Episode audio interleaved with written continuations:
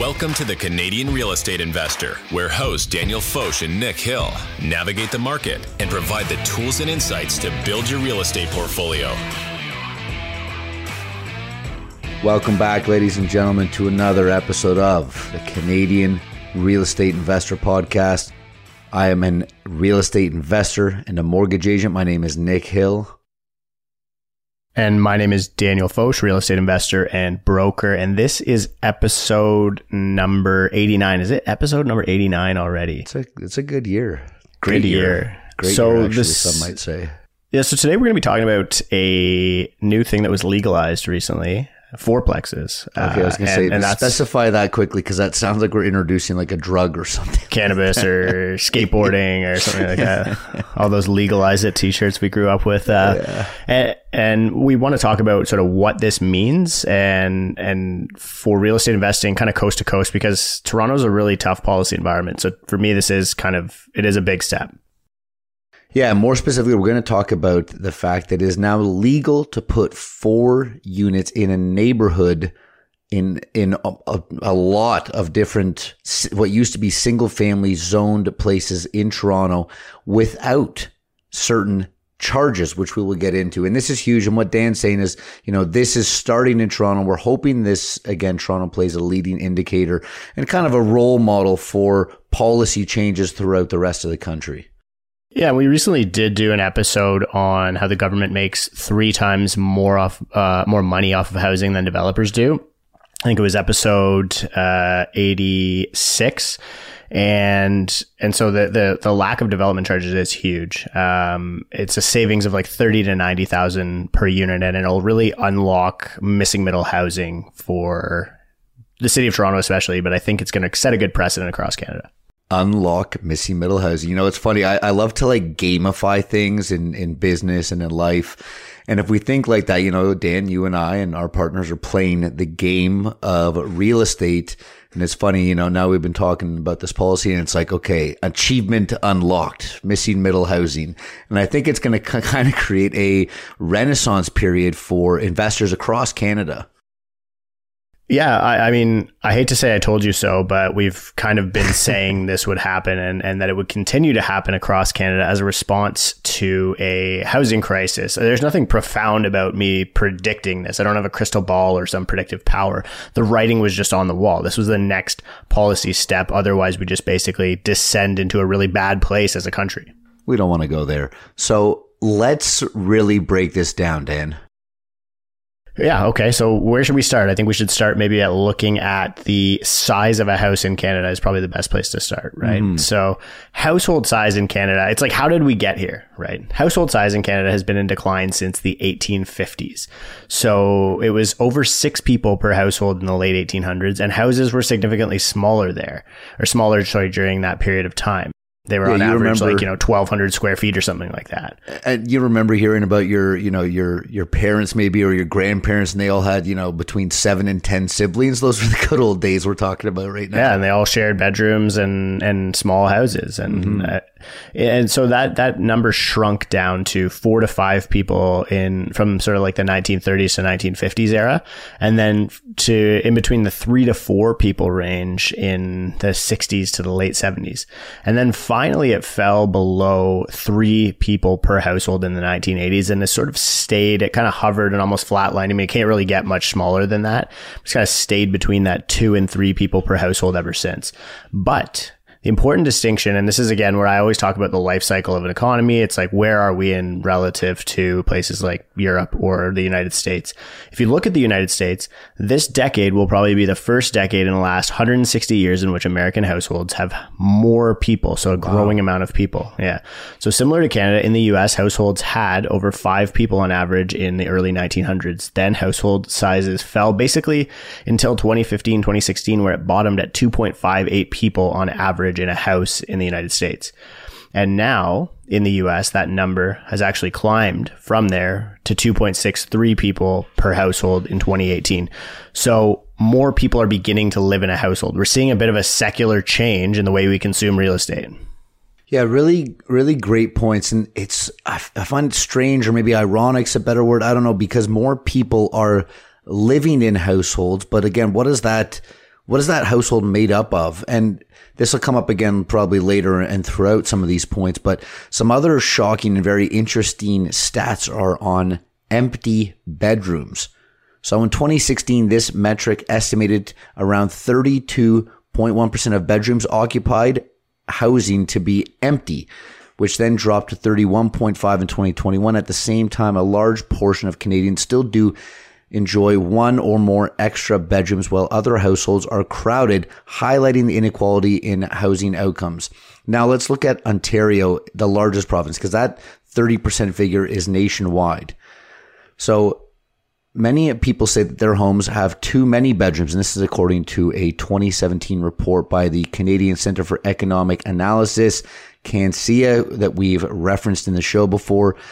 This is crazy. There are more than 5 million spare bedrooms in Ontario alone. 5 million. But benefits including staying in the community that, that you know these these boomers love, these people with the, I like spare bedrooms. blaming it on boomers. Uh, I, I didn't say that. I didn't say that. I, am leading you to believe that, but I didn't say it. Uh, next to their neighbor, you know, they know their neighbors. Uh, they have the conveniences that they're used to. And a lot of times those comforts or the economics, which we'll get into, can outweigh acquiring a different and maybe more manageable space size wise because, you know, that might not exist. So now what does that statistical context look like for a city like Toronto? Well, I'm glad you asked because I just happen to have that stat right here in front of me.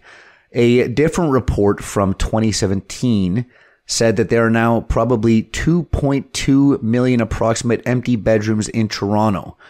Yet it would only take about 350,000 bedrooms to house the 20% of Toronto residents who are underhoused, not homeless, underhoused. Yeah, and I'm assuming that problem has been exacerbated since 2017. But before we get into the weeds here, let's go over sort of what just happened. Then we can kind of look at the challenges, the opportunity. And, and let me tell you, this could likely be one of the bigger opportunities over the next few years. I, I actually think maybe even over the next decade or two decades. Like I think that this is a 20 year opportunity um, for our generation of real estate investors. So Nick, t- tell me what just changed in Canadian real estate. Yeah, for sure, and I, and I completely agree. And I think there's, you know, as as and as we get more into it, we'll start to discuss more why this is such an opportunity, but also the challenges that come with it. So, Toronto councillors have voted in favor of policy and zoning changes that will allow for multiplex housing to be developed city-wide.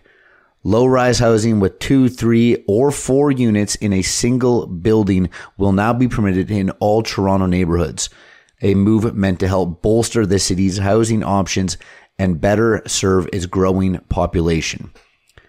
Gregg Lintern, chief planner and executive director of city planning, called this latest development, quote, an important step to removing exclusionary zoning, end quote, adding that it will enable property owners to create housing for extended families or rental units for tenants. So, Dan, before we go, let's talk about exclusionary zoning? Yeah, of course. So, first things first, it is a bad thing with a dark past. Um, exclusionary zoning is the use of zoning ordinances to exclude certain types of land uses from a given community, especially to regulate racial and economic diversity, uh, diversity in communities in the past. It goes way back to post war era Toronto, where restrictive and archaic zoning regulations were set, and it's taken this long to get them changed. Yeah, you know, it's it's wild to think that Canada being such a young country and Toronto being such a young city that it has taken this long for them to change. Yeah, and you know, there's a lot of cities and places in the world where they have done this type of thing or they never made the mistake to begin mm. with. And a lot of that could have happened because, you know, they kind of grew from these almost more micro urban village concepts. Like, you know, I'm thinking of smaller European countries that are more geographically limited. But, you know, there's examples even in, in the US. So in Oregon, for instance, a duplex or four unit building can be built on any land previously zoned exclusively, exclusively for single family homes if it is in a municipality larger than 25,000 people. In California, the state passed groundbreaking legislation in 2017 to address its housing crisis and allow upzoning within traditional single family neighborhoods to allow for the creation of more units. in Minneapolis, exclusionary zoning has been completely abolished. There's an awesome guy on Twitter actually who uh, Sweeney, uh, Sean Sweeney, I think, um, who does a ton of great stuff in. Uh, in Minneapolis, and rents have declined as a result of that. And there's another example in New Zealand that showed that upzoning basically unleashed this flood of supply, and it's likely because it's easier to build for increased density. Yeah, I mean, you say rents have declined, and I think everyone listening in Toronto, Vancouver, and, and even other major metros across the uh, country are probably like, okay, now I'm now I'm paying attention. Um, you know, and we look at Tokyo, which now builds 100,000 homes a year in the form of buildings that are more than three stories high. And that's all following major reforms, which resulted in supply and demand being balanced, something that we have not figured out over here. The city prevented a shortage by building more and building up the change now remember japan has mountains it's an island so they they don't face the same things that we do and japan is extremely dense. But uh, you know the change was instigated by japan's national government which, which assumed more authority over development rules and revised regulations to allow for more density. The canadian government should be taking notes without bringing politics into this uh, Dan, going back to what you said about New Zealand, New Zealand, meanwhile, has gone full steam ahead with a new policy that allows property owners to build up to three units within a three story structure in five of the largest cities across that country. The policy could increase the supply of new homes by nearly 50 to 100,000 in the next eight to 10 years. Now, those are some pretty good numbers. And also, of course, in European cities, Amsterdam, Copenhagen, Barcelona zoning changes have also allowed to integrate missile, missing middle housing. There are now many buildings 6 to 12 stories tall in areas that were once zoned for single family homes. I think Copenhagen is one of those like really good examples where just rows on rows of, of middle housing, middle density housing. I, I mean, it does like, I think, you know, p- people are kind of like, when you look at it, some people are like, this is beautiful and some people are like i absolutely hate the homogeneity of all of these like mm-hmm. but the reality is you drive through a canadian subdivision and if there's a word you would use to describe yeah. it homogeneity would be Take it right and that yeah that means that all the houses look the same, by the way. Um, and so just a fancy way of saying cookie cutter. Yeah, yeah, yeah. It, it, really is. And and you know the Twitter space that we did on this last night, it was like cookie cutter works. Like it, it it's an easy way to make a lot of cookies, right? Yeah, I loved uh, I loved um, Eric's. Uh, he's like cookies are delicious. Just put yeah. different decorations on them, and they all look good. And yeah, you know, and and, a, and yeah, and a cookie cutter is a good way to get a lot of them out quickly. I mean, I, I don't know anybody who is as well spoken on the impacts and the, the necessity of these policies than Eric Lombardi, who who runs uh, More Neighbors, um, by the way, which is almost like a uh, they're supportive. They basically support the development of housing. I don't want to call them like a YIMBY group, but they do. They're very politically active. That's what he calls for, himself. Actually, I don't so, know. Yeah. Anyway, but they, they're exceptional. So if you're you know um, if you're a developer or investor listening and looking for you know for some somebody to help you champion and policy initiatives just like this one, I would highly recommend that you reach out to him. And uh, and Eric will be at the Missing Middle Com- or Missing Middle Summit. I keep calling it conference, Missing Middle Summit. Uh, by the way, uh, again, we're going to be there too, May 25th. Missing Middle Summit dot com is I think that they're in their last round of tickets, so hopefully we'll see you there. But I think yeah. it's going to sell out pretty in short really order. Before we move on, Dan, can you can you give us a definition of uh of NIMBY versus YIMBY? Yeah, sure. So NIMBY is uh, stands for not in my backyard. So this is people who don't want things developed. Actually, they actually don't not want things developed. It's they don't want it developed near them. Yeah, it's like they want it in somebody not, else's not in my just backyard. not in my backyard. Exactly. And then there's YIMBY, which is yes in my backyard. So they would encourage the development of anything anywhere. There's NIMBYs. I actually don't even think really exist. I think that they actually what they actually are is what I think it's called bananas, which is like the acronym. Have you heard this one? I've heard this. Yeah. Build, uh, what is it? Build absolutely nothing anywhere near anything. Yeah. Something like that. Um, oh, and I mean, good. like, there's just like a lot of people who are, are anti-progressive when it comes to, uh, housing, any t- kind of development. It could be, it doesn't have to be housing. It could be an office tower. I would imagine they wouldn't like that either, either. Mm-hmm. Um, I mean, look, economies need to grow. Um, this is this the path forward. If you, you know, the, the theory of capitalism requires perpetual growth. And, you know, what in Canada, we have one of these like very unique gifts that we're not one of the other countries in the world that is declining in size. Right. And so I think it's not a forever opportunity that everybody in the in the world wants to move here, and we ought to capitalize on it. And these are why I think I support things like the development of more housing, immigration of more people, growth of the economy. I mean, it's almost like you get the you get sort of like this um, wealthy nation, right? You get a, a established or um, developed economy, but you also get the growth of a developing economy. So anyway, I'll go back to the policy change. It was it was needed at this point. We're so late when it when it you know like to me it was I was almost at the point where it was like too little too late. Now we're catching up to I think we're in that catch up phase. So I think you're going to see a lot of this stuff happening. I mean Edmonton has already done it, Vancouver has already done it. This is going to be a coast to coast phenomenon. Mm-hmm, yeah, um, for sure. So so let's get back on track here. Yeah, so Toronto is expected to attract 700,000 newcomers by 20, uh, 2051. And despite an uptick in the city's mid and high rise housing development, the supply of low rise housing, including multiplexes, has continually lagged behind actual demand. And this is a high demand housing housing uh, concept, especially because it's really good for housing families in these more suburban areas where it's walkable to a park, a school, it's got a backyard. Um, it doesn't need to be these super dense concepts like we're seeing in downtowns. In addition, under the new approved legislation, multiplexes are expected to be exempt from FSI or floor space index provisions, which would help them to be more feasibly built. So right now there are na- neighborhoods in Toronto where the, there's actually, um, ha- I think single family detached houses can have a higher FSI than a uh, than a multiplex can have for an FSI. Wait, wait. So FSI, are we introducing a new acronym here? Yeah, of course. The the dictionary must chime in. I kind of semi-define that one, so you just just hop right in there. So again, yeah, as Dan said, floor space index also can be known as FAR, floor area ratio. But in simple terms, FSI or FAR is the maximum permissible floor area that a builder can build on a particular plot or a piece of land. So the FSI is the ratio of a building floor covered area to the area of available land. So for instance, a one story building occupying the entire property from lot line to lot line would have an FSI of 1.0.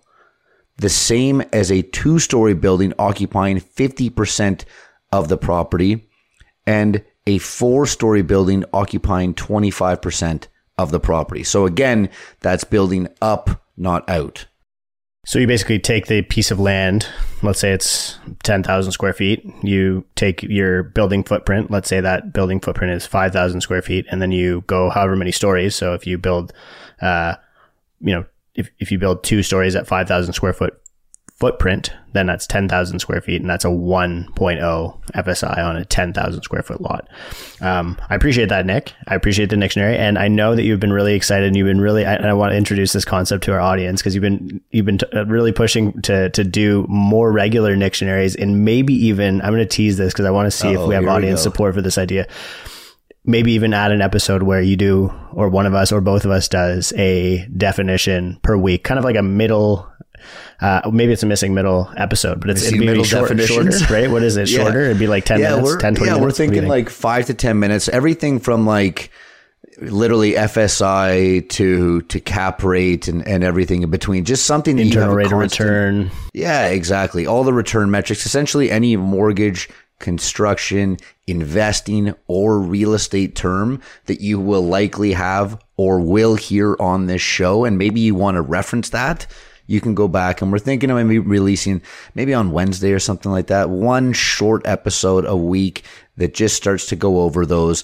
definitions that you need to know and that you need to understand to kind of, you know, when, you know, when someone says it, you know exactly what that means. And, and enough that you can use it in a sentence to impress potential partners or investors. Yeah, I, I really like the idea. Um, if you're listening and, and you think it'd be a good concept for us to put together, I almost feel like we have to do it on video, maybe, then like release them as sort of like long form videos on like either like YouTube or Instagram or whatever it is. Um, so we get these like little. Sounds like we got. Yeah, I think both. we're gonna have to really because I feel like some of them are visual, right? Like if it's like a ratio or you know there's a calculation, you can kind of include that in there. But um, yeah, if you're listening, we'd love to hear your feedback on if that would be a good fit. I think it would be a great fit for the show. It's just a matter of compiling all of that, uh, all of that content. But without further ado, maybe we'll get back to that report. So from the Planning and Housing Committee, given that this, they say, given that this bill form is regulated through numerous performance standards like setbacks, building length, et cetera, et cetera, and that FSI only applies to a portion of the city, staff are of the opinion that eliminating that FSI or floor space index restrictions for multiplexes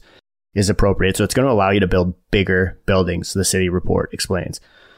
This report also notes that if legalized, multiplexes could help to accommodate and encourage aging in place while also helping to protect regional green space by better using urbanized land. So seeing more of those um, multi generational households, allowing baby boomers who Nick picked on at the beginning of this episode to Oh, don't you do did that. say boomers but um but you know the baby boomers who you know might want to live with their family to have better uh, access to care. It's very you know very common in, in other places in the world for people to to spend kind of like their their time aging close to family. And similarly they want to maybe help being part of uh, raising their grandchildren because you know we hear it takes a village. So um I think that there's a lot of benefits to this, probably more benefits than than drawbacks for sure. For sure. No, I, I completely agree. And, and so just to recap, essentially the major news here is that the city council voted to allow for what was zoned as single family areas to now be zoned as essentially go crazy on multifamily up to fourplexes. Yeah, and even better, you can build a fourplex, but you can also have a laneway suite. So actually five units, which is this one's kind of tough because you only get the you only don't have to pay development charges. When, I talk in other episodes about that arbitrage, um, you only don't have to pay development charges up to four units. As soon as you put the fifth unit, um, and, and there are probably subsequent changes that will unwind this a little bit. But as soon as you go the fifth unit, which would get you to the point where you can get CMHC multifamily or MLI select financing, you now have to pay development charges. So it's such a catch twenty two there. It really is, and and we'll get there. But let's let's stay focused here because this is pretty amazing and, and, huge news. And I wanted to touch on something that you just said, um, at the piece about aging in place from the report. Now, Dan, you and I have done a lot of cold calling over the years to different areas of Toronto for clients, including neighborhoods like Corso Italia, Little Italy, Trinity Bellwoods, Little Portugal, and several other those kind of like old school neighborhoods. Yeah, totally. And and what do so many of the older people and boomers that are living in those areas say when we call? Well, not to get dark here, but many of them say they plan on staying there until they die. One guy a few weeks ago actually called it his coffin. I mean, he did it with a smile on his face, but you know, the point is that most of them don't want to leave. And I think that's for a few reasons. Some that we've already spoken about. Um, you know, whether it's the love of the neighborhood, the familiarity of it, their friends and family close by, it's kind of the family gathering place. But I'd say the biggest reason is likely that when they sell, where do they go? They really only have a few options. You know, they've got an old folks home, which is a no for most people if they can avoid it. A condo, again, a no for most people. Or the ideal situation, a smaller, cheaper, more usable space where they can actually realize the gains from that house they just sold, which they owned free and clear. Yeah, for sure. And I think it is interesting, you know, and but it affects young people as well. More and more young people are waiting longer to start families. And like this is, you know, in a lot of cases where, you know, maybe the quality of life isn't better in, in certain countries that are growing per se, but you know, the, the cost of living and, and when you get to this certain point where you kind of settle and you're seeing this in a lot of other countries that just pulled a lot of people out of the middle class, China's population, you know, there's, there's, um, statistical evidence that it could be contracting in other places in the world um, more and more young people are waiting longer to start families. They're having less kids, and when they do, they're living with their and potentially living with their parents longer. And a lot of that can be traced back to the fact that you know in Canada and in much of the Commonwealth, uh, people can't afford to they can't afford a place to raise and start a family. Yeah, I mean, you and I see it anecdotally in, in our friends all the time, right? Now, I do want to chat about a few things here, Dan, primarily belts green and yellow. And no, we're not talking levels of karate here. Dan, what is the green belt? But more specifically, and, and more importantly for this conversation, what is the yellow belt? Yeah, so Ontario's green belt protects farmlands, communities, forests, wetlands, and watersheds. It also preserves cultural heritage and supports recreation and tourism in Ontario's greater Golden Horseshoe area. Yeah, it does stretch all the way across the Golden Horseshoe. I think it's like over 2 million acres. However, in a plan unveiled in November 2022, uh, finalized in December, despite protests across the province, they will now be removing 7,400 acres of land from the Greenbelt to build 50,000 homes on that land. But the plan is also to add 9,400 acres of new green space back to the green belt. It is interesting, and I felt that this point in time would would come for a while, where you would have sort of two different factions on um, on one side. You know, like I guess sort of on, the same same end of the political spectrum, or almost in the same area of the political spectrum fighting for fighting against one another for different social causes. So you almost have housing versus environmental issues right now. Um, and the yellow belt it, it, it's different than the green belt, and it covers about seventy five percent of the land in of Toronto, and something like thirty one percent of total land in Toronto was zoned for literally one single unit in a city and a world class city at this rate. Um, so another 20% is employment areas and open spaces where no residential development is permitted. So the city is left with this tiny area where denser residential can happen. And this is where you get this sort of weird scope of housing that we have or had, hopefully in past tense in Toronto, where you literally have basically large McMansions and then you have high density tall towers with like shoebox size units in them.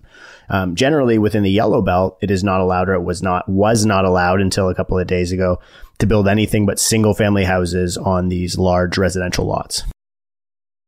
Yeah, totally. And and you know, if you do any research on the missing middle, and there's some great stuff on YouTube if you're if you're more of a visual person with this kind of stuff, it really becomes so clear. Look at an aerial photo of any major, you know, I shouldn't say any, excluding a few, but most major cities across North America, you'll have the central business district where you'll have massive office towers and surrounding that you'll usually have an array of condo towers. And then after that it just literally drops all the way down to single family kind of seemingly as far as the eye can see until maybe in the GTA and you get from a Toronto to a Mississauga and there's more another cluster of towers.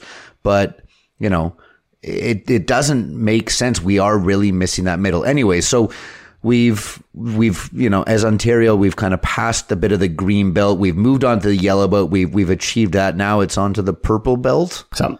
Okay sorry I had a bad, some bad joke. You tried. there was an honest effort there for sure. For sure. I don't know any karate stuff. I do want to talk about what you think this will do to the price of homes that that are single family and that could be upzoned for this. Like will this make that housing more valuable? I it, it is really tough to say. I mean, I think that in order for some like hypothetically, yes, because what you can do with it is a lot more, but I don't think it's like going to instantly change anything. Um, but it, it could also like it also introduces more supply. So now all of a sudden, you know, if you if let's just say hypothetically that ten percent of all of the houses in the city of Toronto now became fourplexes, everybody just went and renovated them. Now all of a sudden you just four xed ten percent of the housing supply. So you turn ten percent of the supply into forty percent or equivalent to forty percent of the supply. There's a lot more units, which reduces that excess demand um, either on the rental side or on the on the um, on the purchase side. If people can go rent a unit, or maybe they buy a fourplex with their or duplex with a with another family or whatever it is. Um, but it is interesting because it, it, has. I mean, I think in Toronto especially, um, our market's very volatile and very uh, temperamental, and interest in multiplexes has basically skyrocketed. Like I had a couple of I have have a couple of multiplexes on the market now, and they were I don't know, I mean there were some interest, but not a ton. And then the day that this happened, it was like I, I just a flood of interest immediately. yeah, and, yeah. You know, then the owner at the same time is like, I'm also interested in maybe keeping these. I don't know if I want to sell them anymore. Clients are literally taking homes off of the market because he's like, why would I sell if I can go fourplex this? And the other part is we're kind of in that like holding pattern where we don't actually know how how executable this is going to be, but you you think that the value, the perceived value generation is there, and you're kind of just waiting for the next thing to happen. For sure, and I mean, if you if you do have that mindset, and you should have that long term mindset in all in all real estate investing, right? So something that you were maybe planning on holding, or maybe you were planning on liquidating that asset just because you want to deploy that cash elsewhere, but now that long term hold has gotten you know, way more attractive. So, you know, maybe I agree. Maybe it will make it more expensive in, in the short term as there's, you know, maybe a, a bit of a gold rush mentality to this new opportunity. But as we go through cycles, maybe that, you know, this new stock of housing becomes cheaper or it forces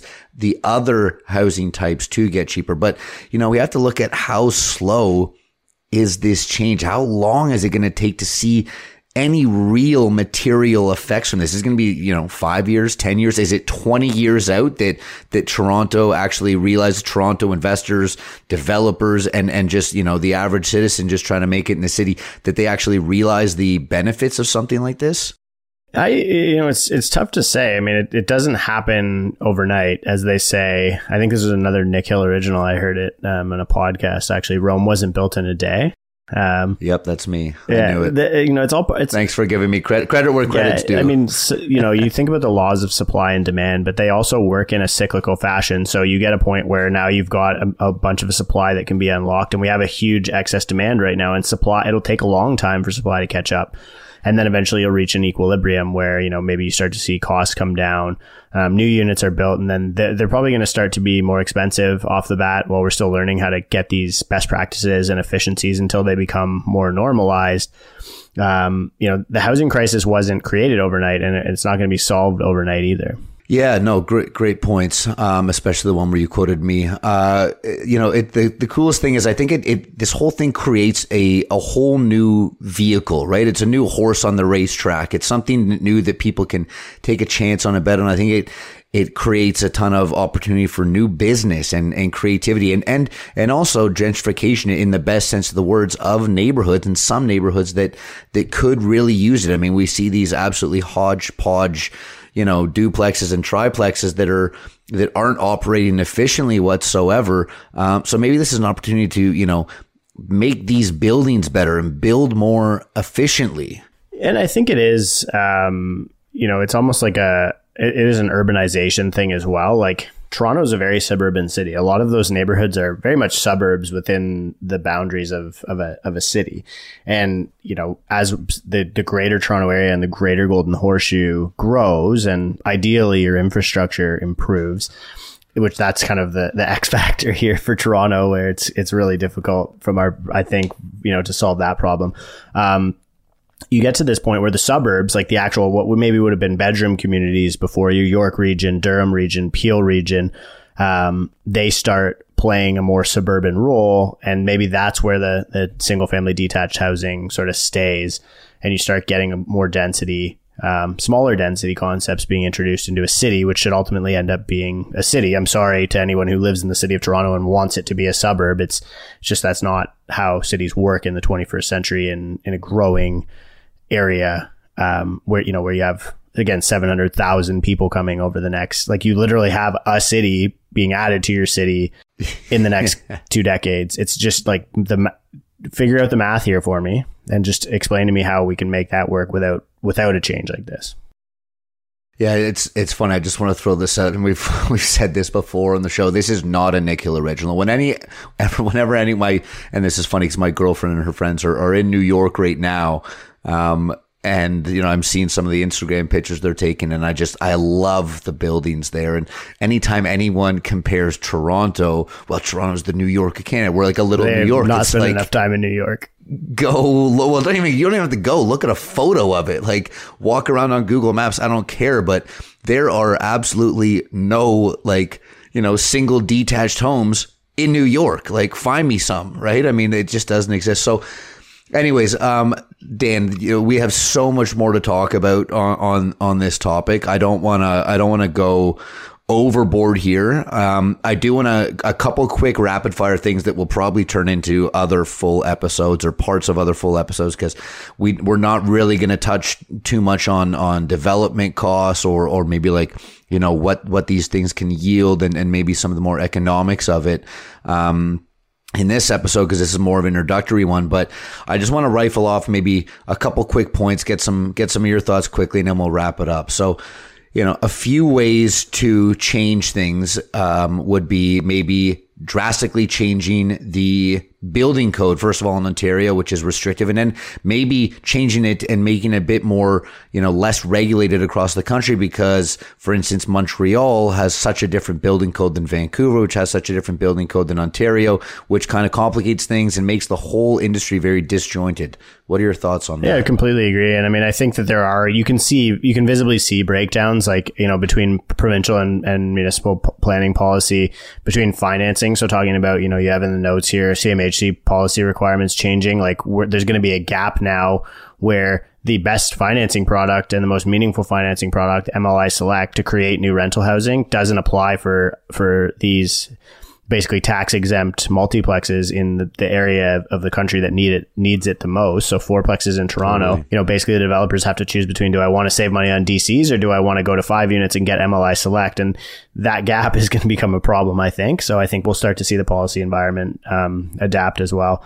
And other things you, you know you've made notes on here: parking standards, um, new construction technology, infrastructure, which I touched on. I mean, I think that there's a lot of um, I think there's a lot to watch, and, and watching this space take shape is going to be important. But the people who have who have the uh, the audacity, the boldness to to make a bet, to invest, to take the risk, to you know foresee kind of what they the way that the path that they see it taking and and make a bet on, on the investment thesis that they form as a result of that. I mean, we've been saying that we felt that this was the biggest opportunity in, in Canada since we started this podcast, uh, literally almost a, exactly a year ago right now. Yeah. So yeah, I, I think it's just figuring out the specific nature of it is is where the the big money is going to be made. Yeah, no, I completely agree. And look, like very early days for all of this. This literally just happened a few days ago. This is Friday, May 12th. This happened on Wednesday, May 10th. So very early days, but uh, we will be constantly revisiting this topic, and um, we are both going to be actively involved in in hopefully trying to put together some financial products for people trying to do this, as well as assisting with builders, and of course doing things like the Missing Middle Summit and working with all the amazing people to put that on. So let's uh, let's leave it there. This has basically been an introduction to multiplexing everything in Toronto. And uh, there will be plenty more where this came okay. from. Thanks so much for listening, everybody. The Canadian Real Estate Investor Podcast is for entertainment purposes only, and it is not financial advice. Nick Hill is a mortgage agent with Premier Mortgage Center and a partner in the G&H Mortgage Group. License number 10317, agent license M21004037. Daniel Foch is a real estate broker licensed with Rare Real Estate, a member of the Canadian Real Estate Association, the Toronto Real Estate Board, and the Ontario Real Estate Association.